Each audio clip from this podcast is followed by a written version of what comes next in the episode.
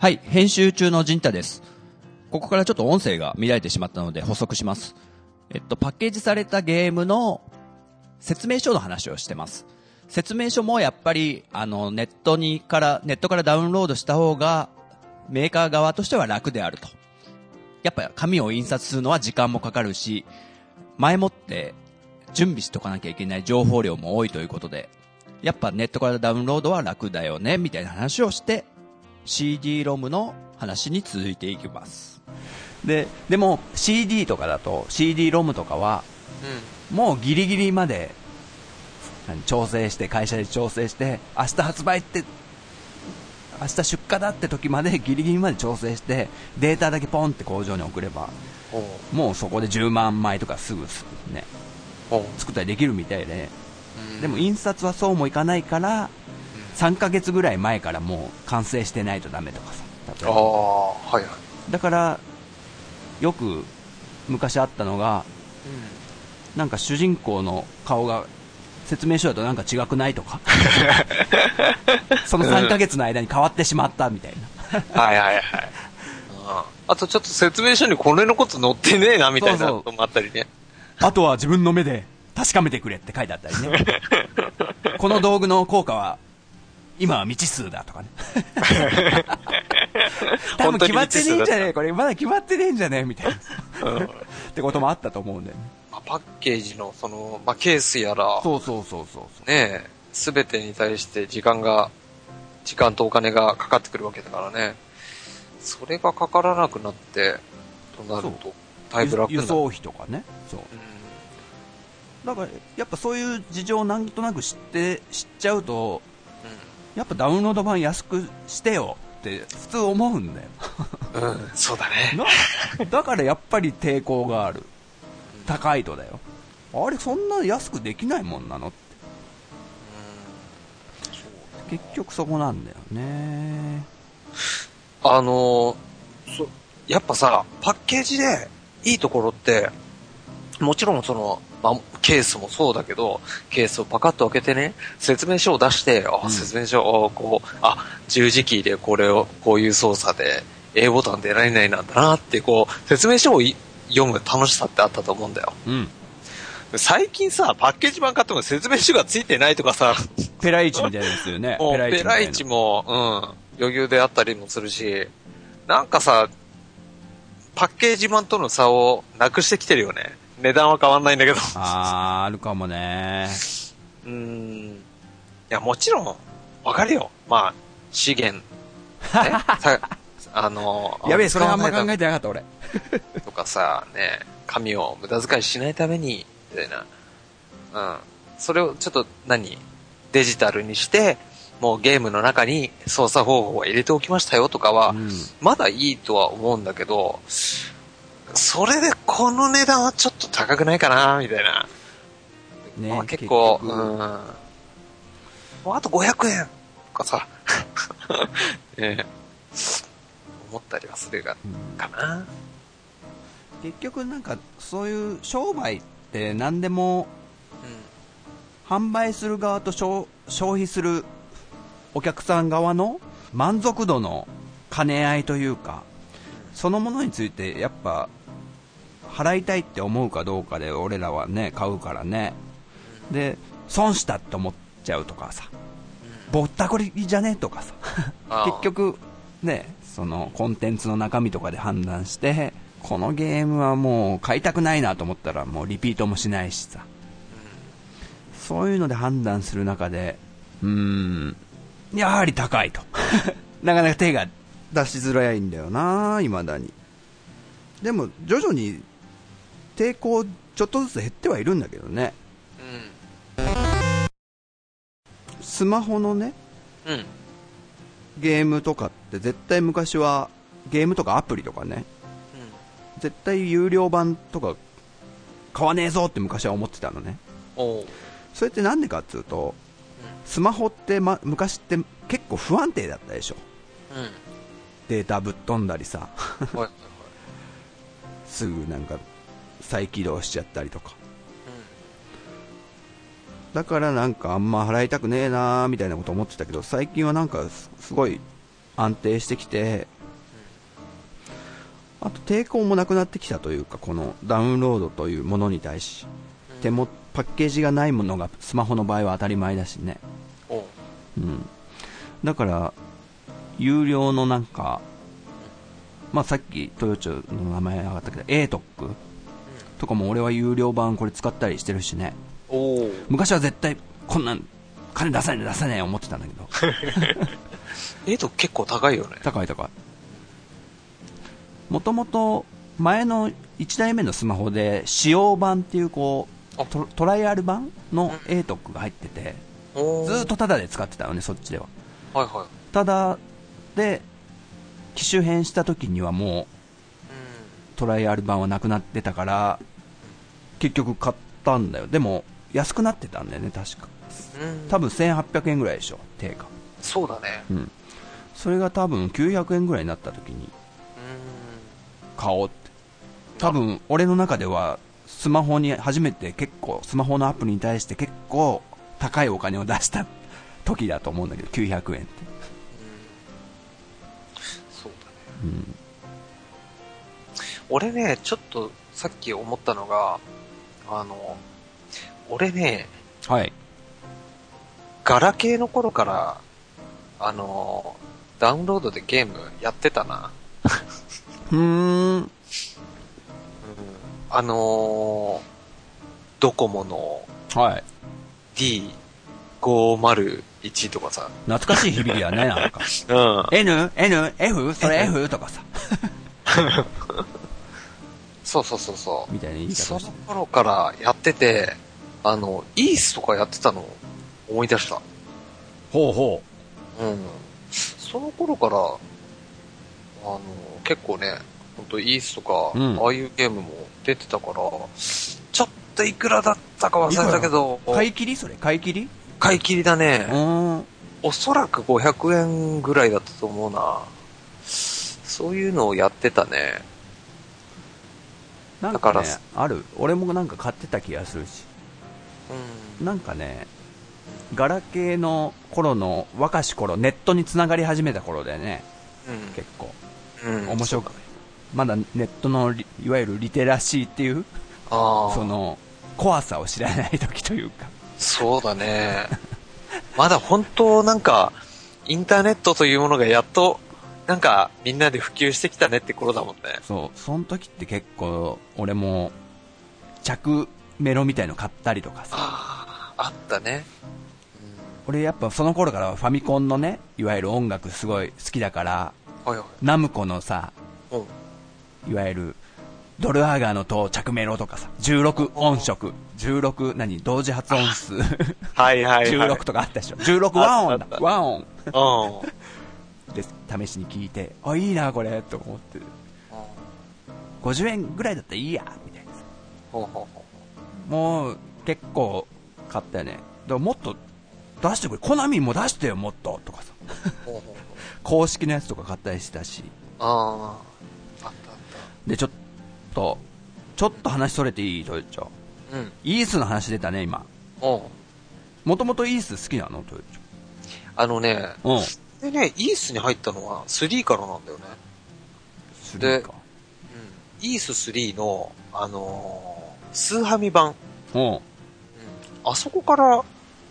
あイースに入ってきて、うん、それ以降はちょいちょいやってるかな。へー、ワンダラーズフロムイースだっけ。何ですかそれは。あ、そのスリーのタイトルワンダラーズ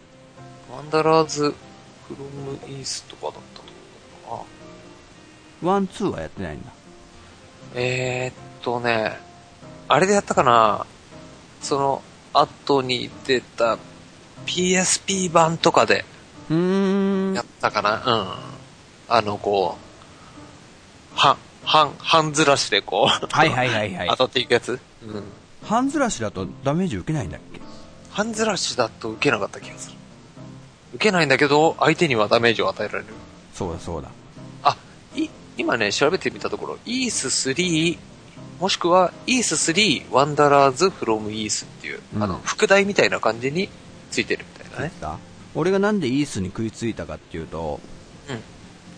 あの俺イースのゲーム音楽すごい好きだったのね。お実はイース自体はほぼやったことないのよおでも当時ね、なんかいいゲーム音楽ないかなってレンタル シーディー 屋さんとかに行った時にそんなに出てないのね。ナムコのサントラとかタイトーとか、うん、コナミとかコナミのサラマンダやらグラディウスやらちょっと有名どころはある中で、はい、もっとなんかいろいろないかなって。セガとかもね、もう知ってるよ、ファンタジーゾーンやらさ、スペースハリアーとかさ、 そ, そ, そこにイースも並んでてさ、試しに帰ってみたらすげえかっこいいとか思う曲とかいっぱいあって、お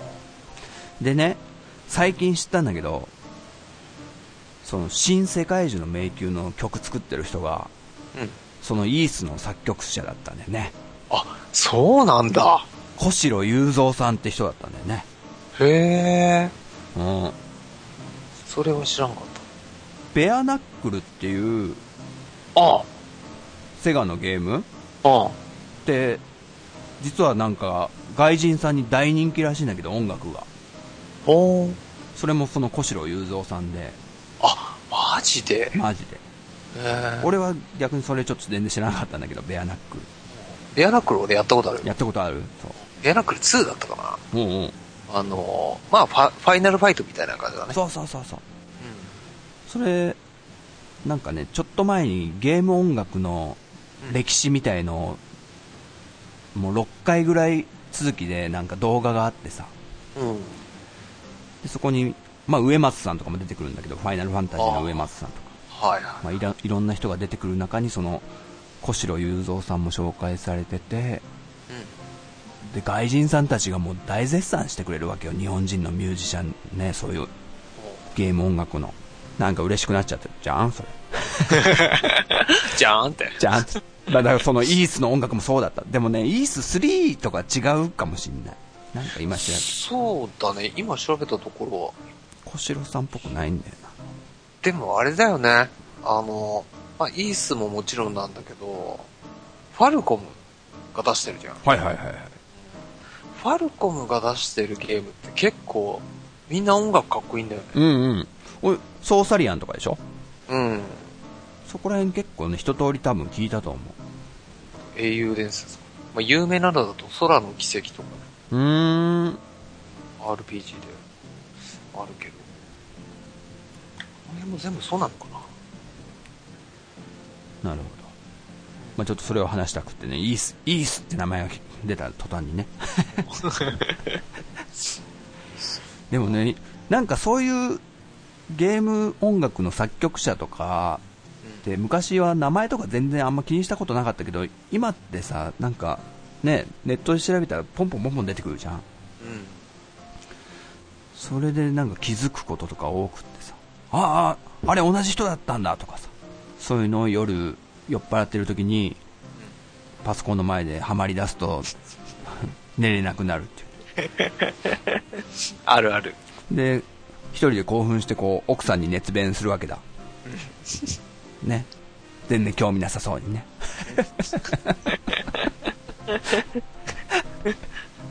イースのさーって言っても絶対わかんないでしょ。絶対わかんないだろうね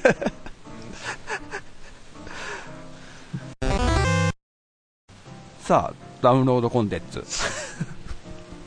そうそう、まああのー、そのさ、今ちょっと主軸で話してたのは、ゲームをダウンロード販売で買うのはどうかとか、あのパッケージがいいとかいうことだったけど、あの追加要素としての ディーエルシー について、これについてはあのーそのゲーム面白いと思ったんだったら別にまあ買ってもいいんじゃない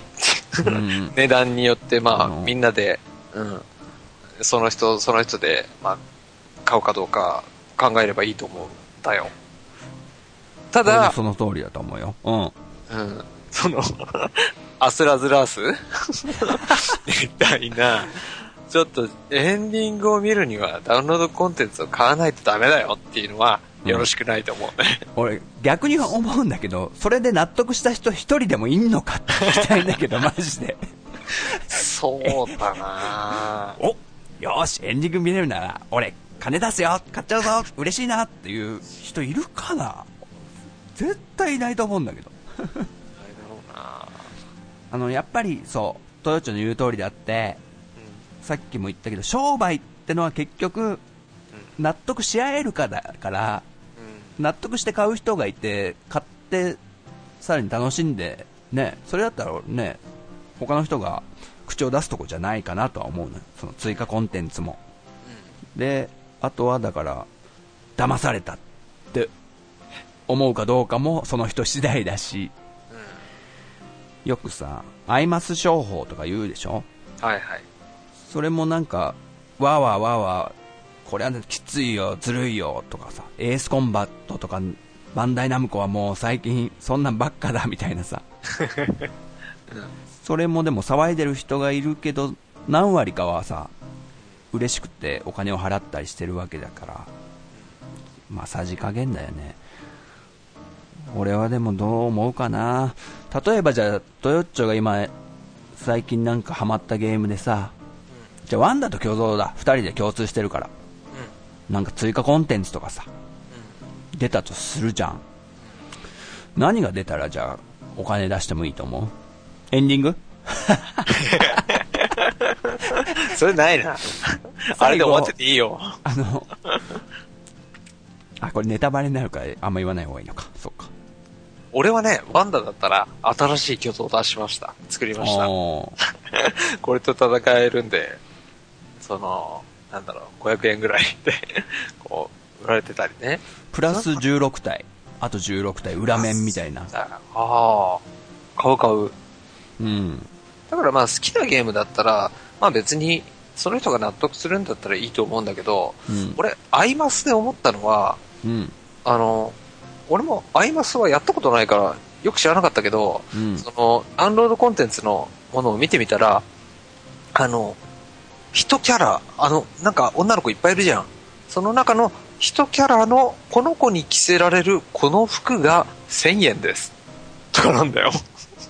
すごいよね。え、こ、この子だけしか着れないこの服一着がせんえんなのって思って。それ、高くねって思って、いくらなんでも。うん。うん。なんかそれはどうなんだろうと思ったね、値段設定的に。だから知らないやってない俺たちはそう思うんだよね、うん、だから エーケービー とかのファンとかも例えばさ、うん、シーディー いっぱい買ったりさ、はたから見てるとおいそんなのにお金かけんなよって思うでしょやっぱりそこはやっぱりねそういう何パーセントかのファンをはめた秋元さんのねはめたってなんかそうあ例えばなんか最近使ってるスマホのアプリのエバーノートとかあるでしょ、うん、これって俺無料で使ってる、トヨッチョも無料で使ってるよね、うんうん、でもあの有料でお金出すと保存料がすごい増えたりとかね、おいわゆる限定解除というか、うん、無制限に使えるみたいになるんだけど、はいはい、それってユーザーの全エバーノートを使ってる全ユーザーの中の ごパーセント ぐらいなんだってさ、お金を払ってる人って、うん、でもそれでエバーノートの会社は成り立ってると、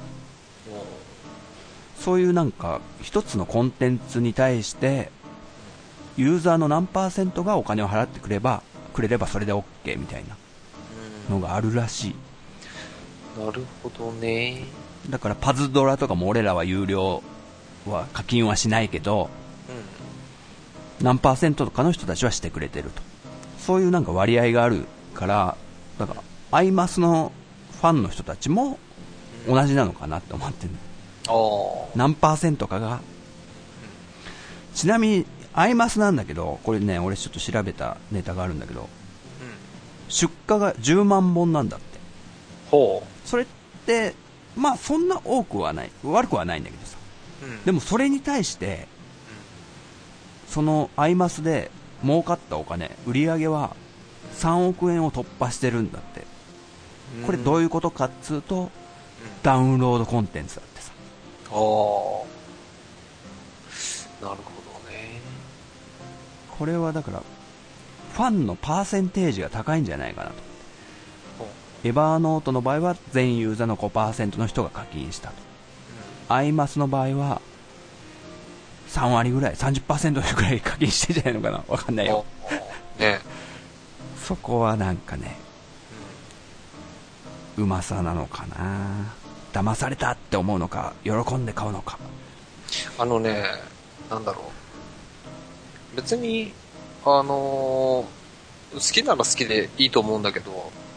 俺はね、あのー、ニコニコ生放送やってるけども、そのニコ生ではちょいちょい話したことあるけど、うん、アイマスとか、えー、で女の子いっぱい出てくるんじゃん。うん。俺ね、ああいうゲームやらないんだよ。やるゲー。うん。なんかね、別にそんな女の子いっぱいじゃなくていいんだよ。逆になんかやる気をなくすというか。うん。うん、別に、あのー、女の子は好きですよ、もちろん。うん、男好きじゃないし、うん、女の子は好きだけども、うん別にそんなハーレムな状態じゃなくていい。な、なんだろうな。ハーレムを作りたいんじゃなくて、冒険がしたいって感じかな。言ってみると。なんかね、まあもちろん女の子ばっか出てて、冒険するっていうのもあんのかもしれないけど、なんか違うんだよ、俺の中で。なんか違うんだよな。なんかね、ちょっとそれちゃったけど。いえいえいえ。ギャルゲーか。俺もない、遊んだことってほとんどないかな。あるかなあ、桜大戦おうおうのスリーは結構ハマったんだよね、俺。おドリームキャストで遊んだね。おうおう、あれってちょっとギャルゲーっぽいよね。そうだな、まあ、主人公は一応男の人だけど、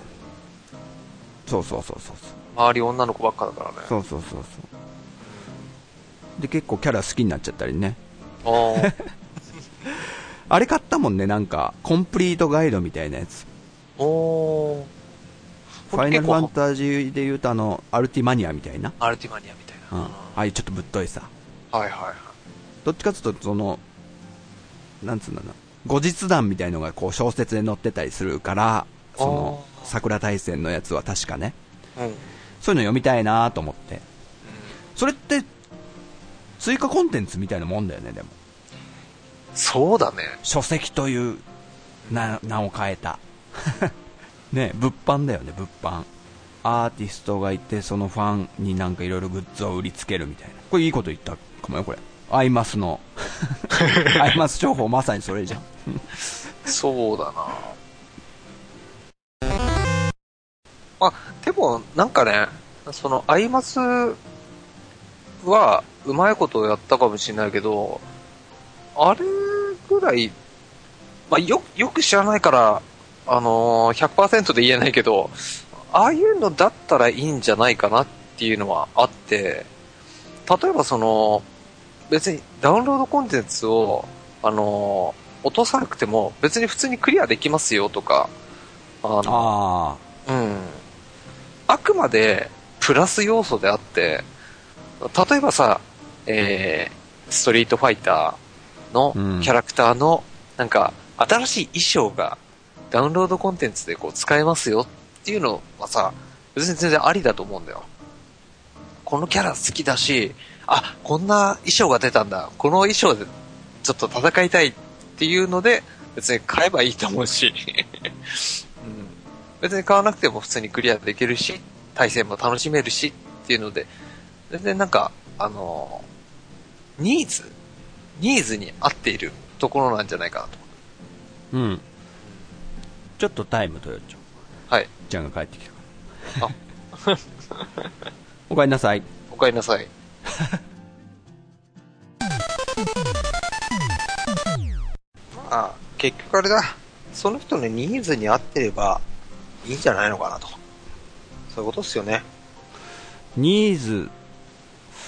そうだよな。結局ずるいって思うか思わないかかなでその、うん、極端なのがさっきのエンディングがない。あずるい。それはないな、うん、じゃあ最後のボスに使うドラクエスリーのゾーマを倒すための光の溜まったのがあるんだけど、うん、それが有料コンテンツですさあどうでしょう。それずるい。ないとクリアできないってことでしょ。クリアできない。ずるい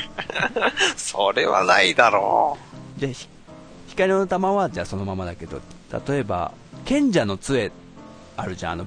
みんなが回復する、うん、はいはい。それは、うん、なくても勝てるじゃん、うん、じゃあそれが有料だったらそういうのだったら別にありだと思うよ、うん、ちょっと楽になりますよ、うん、でもね俺はね自分で言ったけどずるいな賢者の杖はずるいあれはあってほしいっていう感じではちょっと分かれていくよね、うん、今俺と豊町分かれたね。ああとね、うん、あのー、最近ので言うとあのコールオブデューティーっていうそれも エフピーエス のこうガンシューティング、はいはいはいはい、で戦争もののやつなんだけどさ、それでこうみんなでこう対戦できたりするわけよ、うん、でそれで、えー、ダウンロードコンテンツでこんな武器出ましたっていうのがちょっと強かったりとかうんうんうん、あそうすると対戦でも使えるわけじゃん、うん、だからその武器買ってる人は強いみたいな。それはでもねかずるくないそれちょっとずるいよねそれだから最近のスマホゲーに通じるよねあ結局課金したユーザーが強えんだみたいな、はいはいはい、結局なんかうまいバランスがなんか生まれづらくなる、バランスが崩れやすいんだろうね、課金という要素がアイテムみたいので。だからその対戦とかそういう人と他の人となんか対戦したりなんか一緒にやるんですよっていうゲームにそういういやいや俺課金して強い武器手に入れたから俺の方が強いっていうのはダメだと思うんだよ、うん、ただその俺この武器のカラーリングこれのカラーを買いましただからこんな金ピカですみたいなとかそういうのだったらいいと思うんだよね。見た目が違うだけだから、うん、なんかそういうのでずるいずるくないが出てきたり、まあ、エンディングが、ね、見れないとかもう問題外だよそれなんだろうね、最初からそのつもりだったのかやっぱりエンディング間に合わなかったから後で追加にしてついでにちょっとお金取っちゃうみたいなノリだったのかとかどうなんだろうな。うんずらずらす俺も結局買わなかったからな。その ディーエルシー を買わないで一番最後がどういう感じに終わってそれで ディーエルシー、ねうん、どうつながるのかっていうのが知らないからな。真のエンディングが見れないのかなあ。スタッフロールみたいのもないのか。さすがにそれないんじゃねえのかな。ちゃん、な、なんだろう、新エンディングとかなんだと思いたいんだよなちょっとこ、この後調べてみようかなエヴァのあれみたいなのかな。テレビ版の最後の方の例の絵コンテとかになっちゃうでしょあれ。エ、エヴァの最後の方知らない？テレビ版。テレビ版見た。絵コンテとかになっちゃったりさ。そんな感じだったっけ。うん。まあハンター×ハンターとかもそうだよね。うん、なんつうんだっけネームか、うん。漫画として出す前のネームの状態でジャンプに乗ってしまったみたいな。ああなんかあったね。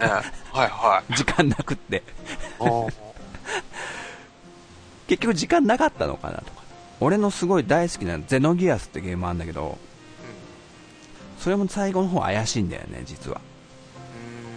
時間がなくってかなりやっつけになってる感じがあるんだけど、もし今の時代にあのゼノギアスがあったとしたらちょっとエンディング手前のダンジョンとか作り直しましたんでちょっとごひゃくえんでダウンロード販売しますみたいなことやりかねないぐらいの適当さだったから最後の方が。へえ。ひどいんだよ本当。後半戦ねサウンドノベルみたいになっちゃうんだよアールピージー アールピージー じゃんアールピージー でじゃあ例えばドラクエフォーの最後のエンディングじゃあ魔王の世界に行った行くじゃん実際ザッザッザッザッって洞窟行って俺らはドラクエフォーの馬車で進んでいくでしょ洞窟を、うん、それがゼノギアスの最後の方は時間がなかったのか突然主人公が語り出すんだよねサウンドノベルみたいな俺たちは最後のダンジョンに向かうためになんとかの世界へ入ったみたいなのをさ、うん、あれそれやらしてくんねえのええ操作させてくんねえのそれみたいな文字でどんどん進んでいくわけだ文字で進んでもう時間なかったんだろうなっていうなるほどっていうのがあったりねそういうなんか制作者側のなんか都合はねやっぱいろいろあるんだろうなとあ今ねちょっと調べたあのあアスラズラースの、うん、調べたんだけど、えー、だいさんぶまでがあれなのかな、えー、一応入ってるディスクに入ってる内容なのかな、うん、でだいよんぶの臨海編っていうのが、えー、ダウンロードコンテンツで出てて、えーだいさんぶの後のストーリーでだいじゅうきゅうわからだいにじゅうにわのよんわセットとなっていると。で、アスラのさらなる戦いに活目せよっていうことが、あの、えー、公式のサイトに載ってるんだけど、だから、そのだいさんぶが、だいさんぶで一応終了してて、その後の一応お話みたいな感じなんじゃないのかな。うーん。おそらくさらなる戦いに活目せよって書いてあるんそれはなんだその打ち切りになっちゃった漫画みたいな感じかなさあ何々先生の次回作にご期待くださいそうそうそうそうすげえ打ち切りの最後にさ、うん、さあみんなで明日を目指せっつって僕らの冒険はこれからだそうそうあのボスと戦うのないのとかそういう感じかなそういうことなのかなそういう感じだったのかもしれないねもしかしたらだいさんぶで僕らの冒険はこれからだで終わって、うん、そのこれからのラストまでのストーリーをだいよんぶで考えましたよっていうそうそうその作者打ち切りになっちゃった作者が自分自腹で出版したんだ、うん、この後のエンディングまでの話をそういうのだから買ってくださいってちなみにそのダウンロードコンテンツ、えー、ろっぴゃくろくじゅうななえんプラス税ですね。ああ、安いね。思ったより。そうだな。よんわぶん、よん、ん ？じゅうきゅう、にじゅう、にじゅういち、にじゅうにだからよんわぶんだね。よんわぶんいちわがどれくらい長いのかわかんないけど、よんわぶんでこの値段安いような。ちょっとわかんないけどね。うーん。あ、ちなみに、えー、っとね、この他のダウンロードコンテンツで、えー、異文いちわってやつで、俺より熱いやつに会いに行くっていう題名で書いてあるんだけど、うん。まあ、聞いたことある人は聞いたことあるようなフレーズなんだけど、これで、あの、うんストリートファイターの竜が出てくるんだよ。おー。そういうね、やつもあったりするんだよね。これは面白いなと思った。あれそのアスラって、なんかごきとかなんだっけアスラは違う、ごきとは違う。あれ ?ご 期とは違うんだけど、違うのこう、うんまあ、神様の一人なんだっけアス。そこら辺が関係あんのかあのね、関係ない。ないんかい関係ないんだけど。カプコンだから一緒に出しちゃったんじゃん。なるほど。うん、で、その、言ってみればその、アスラはこうか、神様じゃん。神様に竜が戦いを挑んできちゃったわけだよね。で、その、あの、動画で見たんだけど、竜とそのアスラが戦ってんのがね、もう、なんていうか、面白くて、うん、面白いっていうか、もう竜人間じゃねえなっていう感じがなっちゃってるんだ。感じがすごいしてね、うん、面白かった。その異文のだいにわで、えー、剣を極めし者 ブイエス、えー、拳で語りし者ってやつがあって、それで今度豪気が出てくる。うーん。そういうダウンロードコンテンツがあってね、これは面白いなと思ったね。あ、つまり結構興味を持ったってことだから買っちゃうかもしんないってことか。このゲームを買ってたら、うんうん、このダウンロードコンテンツは買ってたと思う。おー、うん、まあ、もしかしたら、ね、だいさんぶのおいこんな終わり方かよって言ってもう速攻売り飛ばしてたかもしれないけどこれは面白いなと思ったな。まあだからそういうことなんだろうね。興味を持ってもらえるか、お金を払っていいかと、うん、判断するのはそれぞれだと。そのさっき言ってたストリートファイターフォーの、えー、衣装のダウンロードコンテンツっていうのは実際にあるんだけど、そ俺はそこまではいいやと思ったからそれは買わなかった。だからまあ別に好きなゲームでも、あ、これならやりたい、あ、これはいいやっていう、その基準はまあ人それぞれだから何とも言えないけども、やっぱニーズに合うかどうかだよね。うん、すっごい好きなゲームか。最近だとゼノブレイドだから、うん、何が出たら買うかなと思ってさ、うん、もう全部詰め込まれてるからな。でもあれおう、ゼノブレイドか。普通にクリアするのひゃくじかんとかかかるようなボリュームだから、おそれに追加って言われてもね、話の追加とかもな、後日談とか、うん、ああなるほどね、後日談か。その俺ゼノブレードかさ分かんないから、うん、ちょっとあのいやそれはっていうのもあるかもしれないんだけど、例えばさ、そのなんか地底から何か、えー、違う巨大なボスが出てきて、うん、そいつがダウンロードコンテンツのなんか新たなボスとして戦えるみたいなそ, そういうのそうだね、だろうなそういうのだね。あのね、ドラクエファイブかな、あれ、うん、フォーかな、クリアしてまた大ボスみたいなの出てくるよね。ドラクエ ファイブ？ ファイブ？ フォー かな、あれファイブかなやめよう、うろ覚えすぎるからやめようこれこのネタなし俺なんかゲームクリアするとそこで結構満足しちゃうタイプだから、うん、そこでをそれを目標にやってきたわけだから、あもうその世界とはさよなら的な結構タイプだから、なかなかな新しい敵が現れたとかってちょっとな。お、まあ、北斗の拳でいうとラオウを倒した後にまた続くことになって北斗龍拳みたいのが出てきたのがもう取ってつけたようなさコンテンツなわけでさ、ぶっちゃけあの作者ふたりもラオウと一緒に燃え尽きちゃったらしくってさおえ嘘やりたくないよもうつって本当にやる気なかったらしいんだよねおラオウ終わった後って、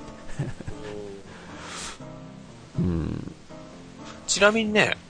あの追加の ディーエルシー じゃないんだけど追加要素っていうものだと、あの エフエフセブン があったでしょ。はいはいはい。で エフエフセブン の外国版のインターナショナルってバージョンがあったんだよ。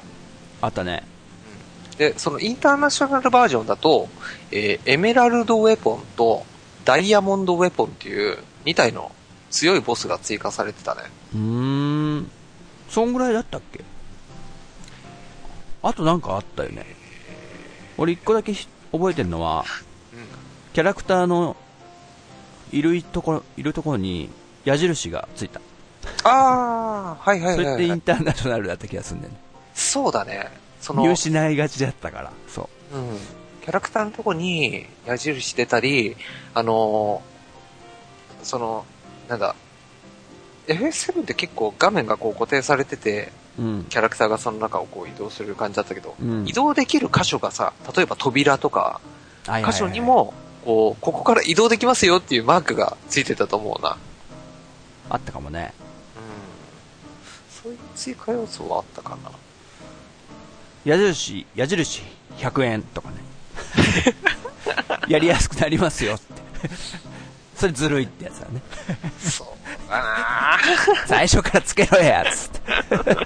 そうだね、それはオンオフぐらいでいいよねひどいなそれそこそちょっとそこら辺用意しとけよかったな、これはありかなしかみたいな。ああ、まあもしねまたこういう話あるようだったら、こうだいにだんとして発表するのでもいいのではないかと思いますよ、はい、そうですね。さあ長々と語りましたけど、はい、パンダ丸さん、うん、どうでしたか？ディーエルシー について僕たち語りましたけども、語りましたけど、これ何回分何回分で配信されるんだこれこれいっかいでやるよ、いっかいであんまね分割するのどうかなと思って、ああ、まあ、うまくまとめていただきました。まあ、たまにはあの、うん、長丁場な、ね、感じにはなりますが、前回のトヨッチョが休んだ時のはにじゅうななふんです。早っ短っ俺らどんだけ話してるって感じだよね、ふたりであの自己紹介して終わっちゃったからはい、ジンタです、最近はですねこういうことがありましてっていうのをよにんやったら終わっちゃったそうだったのか。結構もう残り時間少ない時にやったからはい、そんな感じでじゃあ、はい、エンディングの方行きましょう。はい、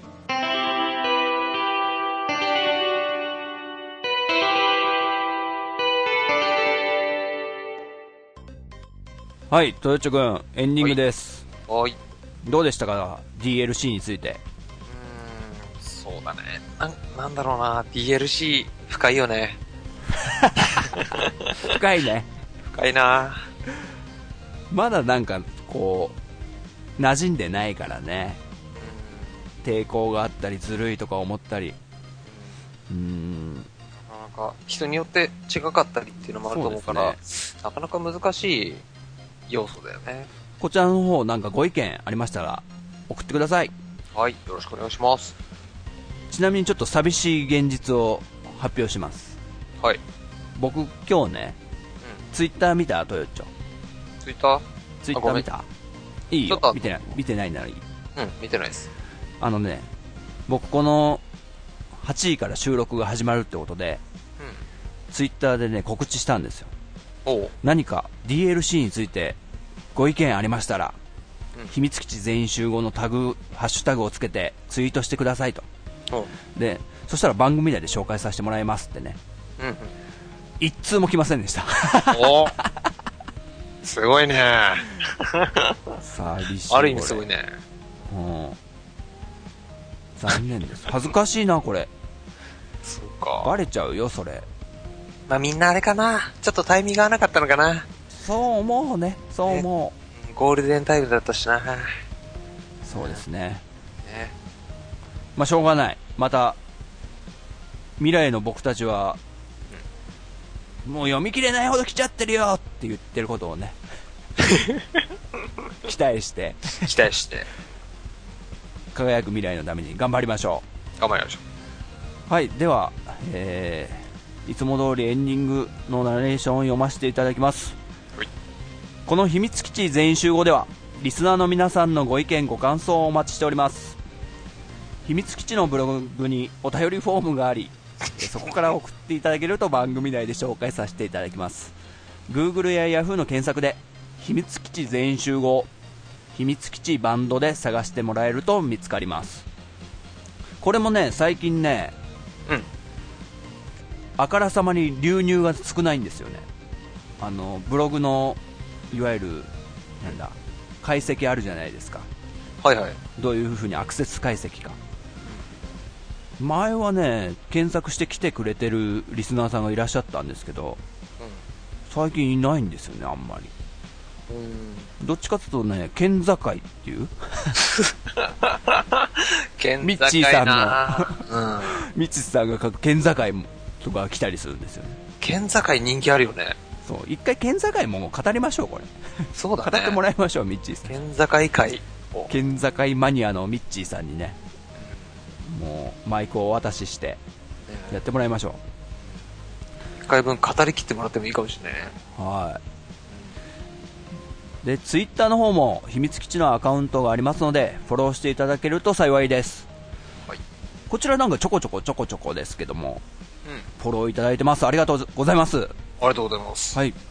えー、ポッドキャストの配信情報やブログ更新などいち早く受け取れます。番組へのコメントはリプライやハッシュタグ秘密基地全員集合をつけてツイートしてくださると僕たち大変喜びます。喜びます。初めて言いました、ハッシュタグ。はいツイッターにね、ハッシュタグ秘密基地全員集合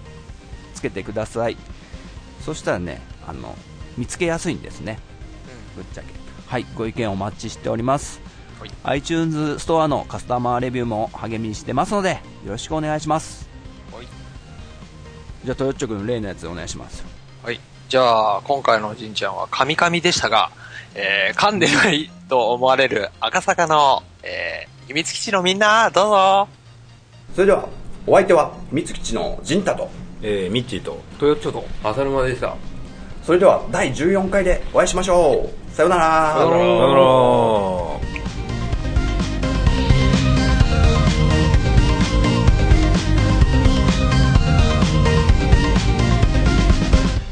ドラクエ会だっけ。